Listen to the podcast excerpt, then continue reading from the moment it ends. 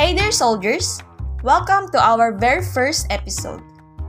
We are excited to discuss this topic with you, soldiers. And like what DJ Otis said in the trailer, we are going to discuss the fight between stress and adolescence. Now, DJ Lodi Cakes, take it away! Hello soldiers and hello DJ Isay. To start our podcast, tatanungin ko muna ang mga kapwa ko DJs kung ano ang unang pumapasok sa isip nila pag naririnig nila ang salitang stress.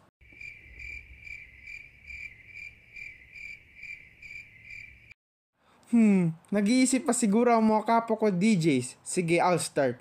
Pag naririnig ko salitang stress, schoolworks agad ang iniisip ko.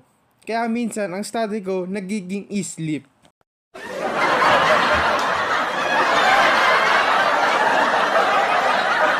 Uy, totoo yan, DJ Lodi Cakes. Connected din dyan ang pupasok sa isip ko. Kasi ang sa akin naman, ay naiisip ko ang puyat pag narinig ko ang salitang stress. Tama naman kayo. Pero para sa akin, ito yung outcome ng pang- nangyayari sa environment natin. Like, ito yung lumalabas sa atin. Ganun.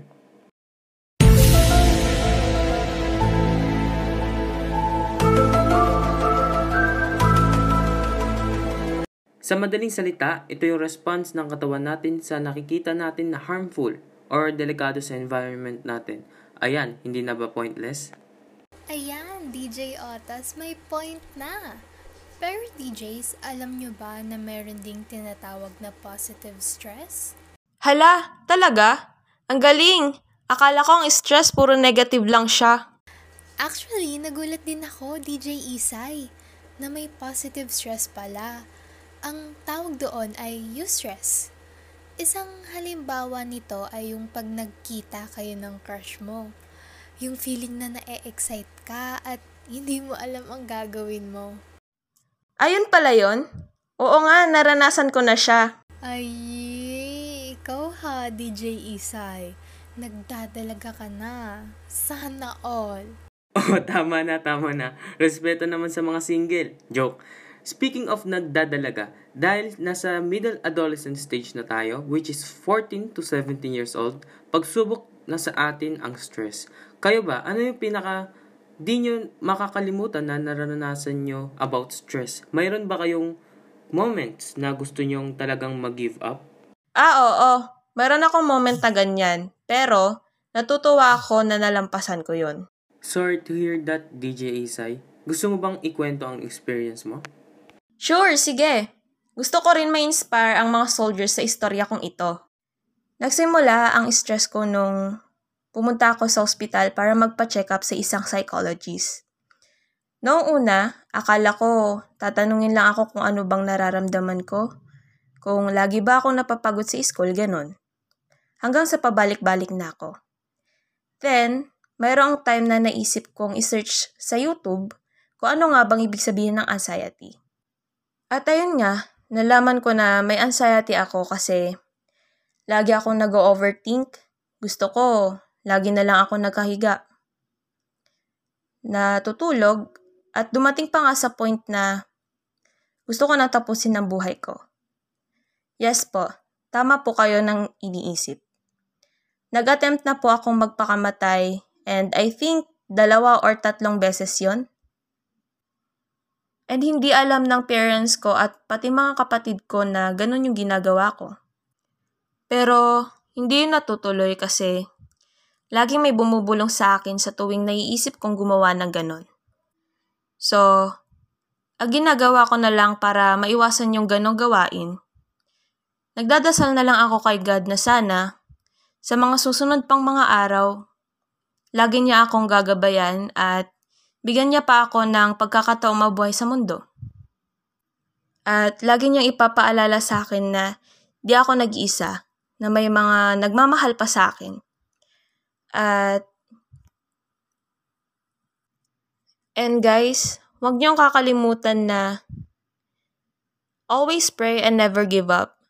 Always think positive to reach your dreams. Yun lang. Salamat sa pakikinig. Tama si DJ Isay. Pag mayroong times na hindi natin kaya, one way para mabawasan ang nararamdaman natin ay magdasal tayo. Humingi tayo ng guidance kay God. Tama, at pwede rin tayong humingi ng tulong sa mga profesional. Gaya ng ginawa ni DJ Isay, humingi siya ng tulong sa isang psychologist dahil doon, nabigyan ng kalinawan yung naranasan niya. Mm. Ikaw ba, DJ Lodi Cakes? Naranasan mo na rin bang magpa-consult sa isang psychologist? O kaya naman ay, may moment ka rin bang gusto mo na rin mag-give up? Um, ako? Hindi ko pa na-try magpa-consult sa isang psychologist. Pero may moment din akong kagaya ng sayo. Ito yung time na nag-overthink na ako kung makakaya ko ba. Ay, ayoko. Joke, sige na nga. Sana maka-inspire rin ako sa istorya ko. Nagsimula ako ma-feel ang stress noong grade 7 ako. Naoperahan ako sa lower part ng body ko dahil sa paglalaro ng basketball. Dahil doon, nag-worry ang mga parents ko at gumasa sila ng malaking pera. Para lang mapagaling ako. At hindi rin ako makapunta sa school ng 2 months. Ma- marami akong na-miss na activity, quiz, seat work at ang mga performance task. Dahil doon, nag-start na yung pag-overthink ko. Feel ko na magiging repeater ako. I think rin my parents hated me because marami akong problema na binigay sa kanila. Luckily, nung gumaling na katawan ko at nakabalik na ako sa school, lahat ng na-miss kong activity ay naipasa ko. So pagdating sa physical activities, I try to be more careful para hindi na maulit ang inju- injuries ko. Before playing basketball, I always stretch. Pag magbabike ako, tinitignan ko muna kung maayos pedals, gears, equipment ng bike ko and I always eat healthy food to have a strong body and healthy mind. Grabe no, may times talaga na mapapaisip na lang tayo kung kaya ba natin o hindi. Pero syempre, mayroon pa ring way para magawa natin ang mga yon at malalampasan ang pagsubok na yon. Tama! There's always a silver lining, sabi nga nila. Gaya na lang ngayong pandemic. Oo nga eh. Ang dami nating pinagdaanan ngayong pandemic. Maraming realizations. Ako rin, ang dami talagang changes ngayong pandemic. Kaya na lang noong nag-lockdown. Actually, dito rin nag-start ang stress ko. Gusto nyo rin bang marinig ang storya ko? Uy, sige DJ Haru. Maganda rin na nakakapag-sharing tayo kasi may natututuhan din tayo. O siya, sige. It all began on March 2020. Nagkaroon ng COVID at hindi kami makalabas. So sa sobrang pagka-bored ko, nagbabasa na lang ako ng mga articles na pwede kong pagkakitaan. Since marami naman akong free time. Tapos bigla akong naalala yung best friend ko ay nagpatulong sa akin magpa-jailbreak nung grade 8 pa kami. So wala pa akong al- wala pa akong masyadong alam that time. So naisip ko na lang since marami akong free time, sinubukan ko siyang aralin. Nakailang trials and errors din ako at marami din akong nasirang consoles. Hanggang sa na-master ko siya sa tamang process at naisip ko na rin siyang gawing business. So, dumating yung pagkakataon na nasa online class na ako at naisip ko na mahirap pala pag may dalawang bagay ka na pinagsasabay. Kasi doon mo lang may realize na habang tumatagal ay dumadami ang demands ng mga tao. Kaya doon na ako nagsimula magkaroon ng stress dahil may mga schoolworks din ako na kailangang ipasa. Bali halos araw-araw ay wala akong tulog dahil sa dami ng customers. Lalo na kapag bare months na. That time na-realize ko na mahirap pala magkaroon ng trabaho habang nag-aaral. Saludo ako sa iyo DJ Haru. Hindi biro ang maging isang working student. Totoo. Believe kami sa'yo, DJ Haru. Kahit na mahirap, hindi ka sumusuko. Tama, gaya ng kasabihan 'di ba? Susuka pero hindi susuko. Uy, DJ Lodi Cakes, iba yata yan. Pero totoo yun. Sana kahit gaano kahirap ang isang bagay, ay huwag tayong susuko. Very true. Kahit mahirap mag-aral, tuloy lang. Lalo na graduating tayo. Pero syempre, hindi rin may iwasan yan. O DJ Words Back, gusto mo rin bang ibahagi sa amin ang experience mo with stress? Sure, sure. Pero next time may bayad na to ha. Charot. For me, grade 11, I feel like doon siya nag-start or nagtuloy-tuloy. Big factor is yung new setting. which is online class. Kasi before the pandemic happened, I promised myself na I'll do my best in senior high school and get in the honor roll.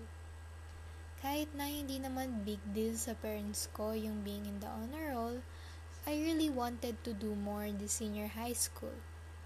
That's why I did my best. But there were times na gusto ko na lang mag-give up. Like, I was trying too hard, but I'm not happy anymore. Because I feel like I spend most of my time in front of my laptop and hindi na ako nakakapag-catch up with my friends. And I spend less time being with my family.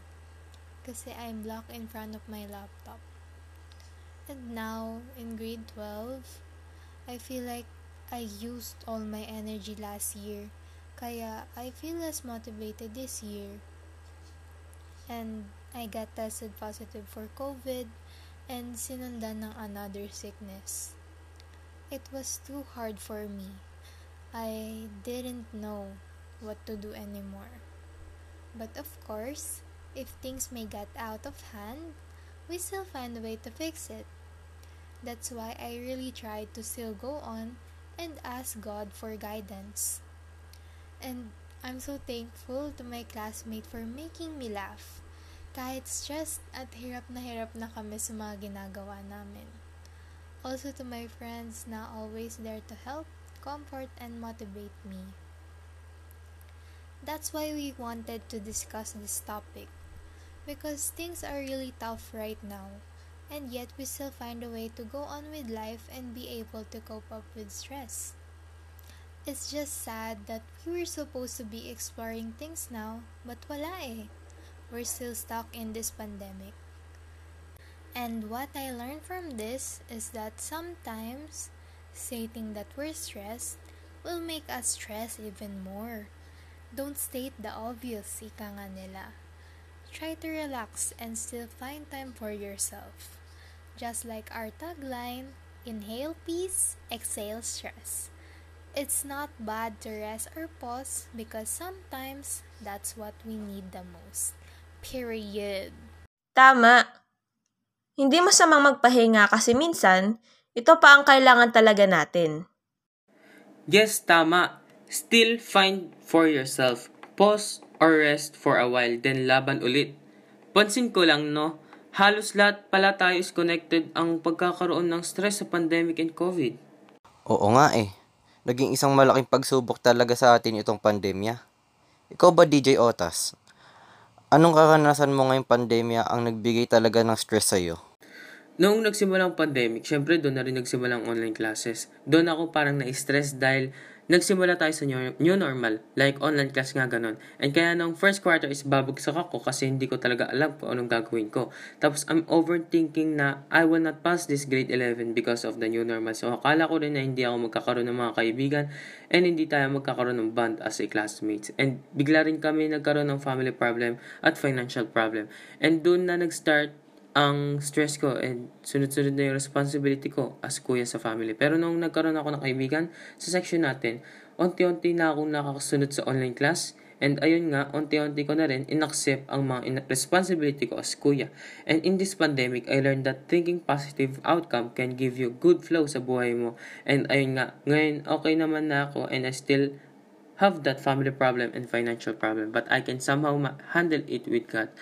And I chose this topic because I want to show sa lahat ng tao na hindi kahit kahit anong mangyari sa buhay, dapat think positive, have positive friends, and trust God kahit na mahirap na yung situation mo sa buhay.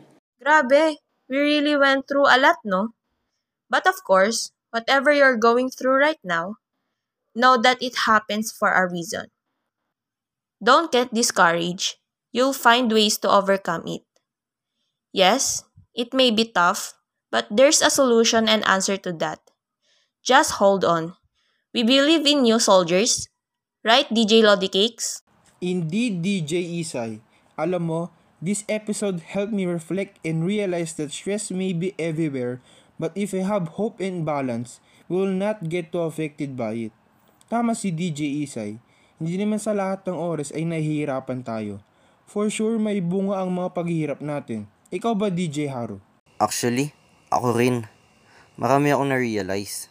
Katulad na lang ng parte na ng buhay natin ang stress. Pero nasa sayan kung paano mo siya i-handle at babawasan.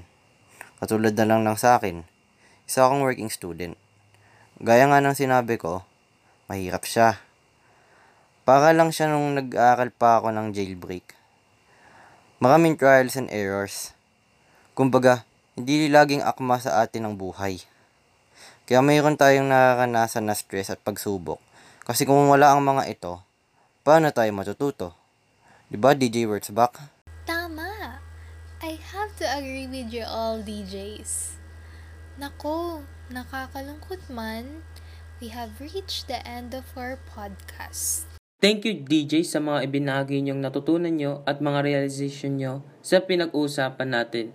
And to wrap up all this, thank you soldiers for hearing our thoughts and learnings about this topic and we hope that you learned something new about this topic. Once again, I am DJ Otas. Tandaan, okay lang masaktan basta malayo sa bituka.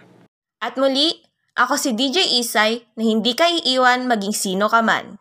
Hello, hello soldiers! Muli ako si DJ Lodikix, ang inyong Lodikix to the rescue. DJ Haru nga pala. Rebellious man sa inyong paningin, ako'y mabait pa rin. Siyempre, papahuli ba ako? Once again, I am DJ Worsback and I am confidently beautiful with a heart. Thank you. Huwag niyo kaming kakalimutan, soldiers, ha? At lagi niyong tandaan, Inhale peace, exhale stress.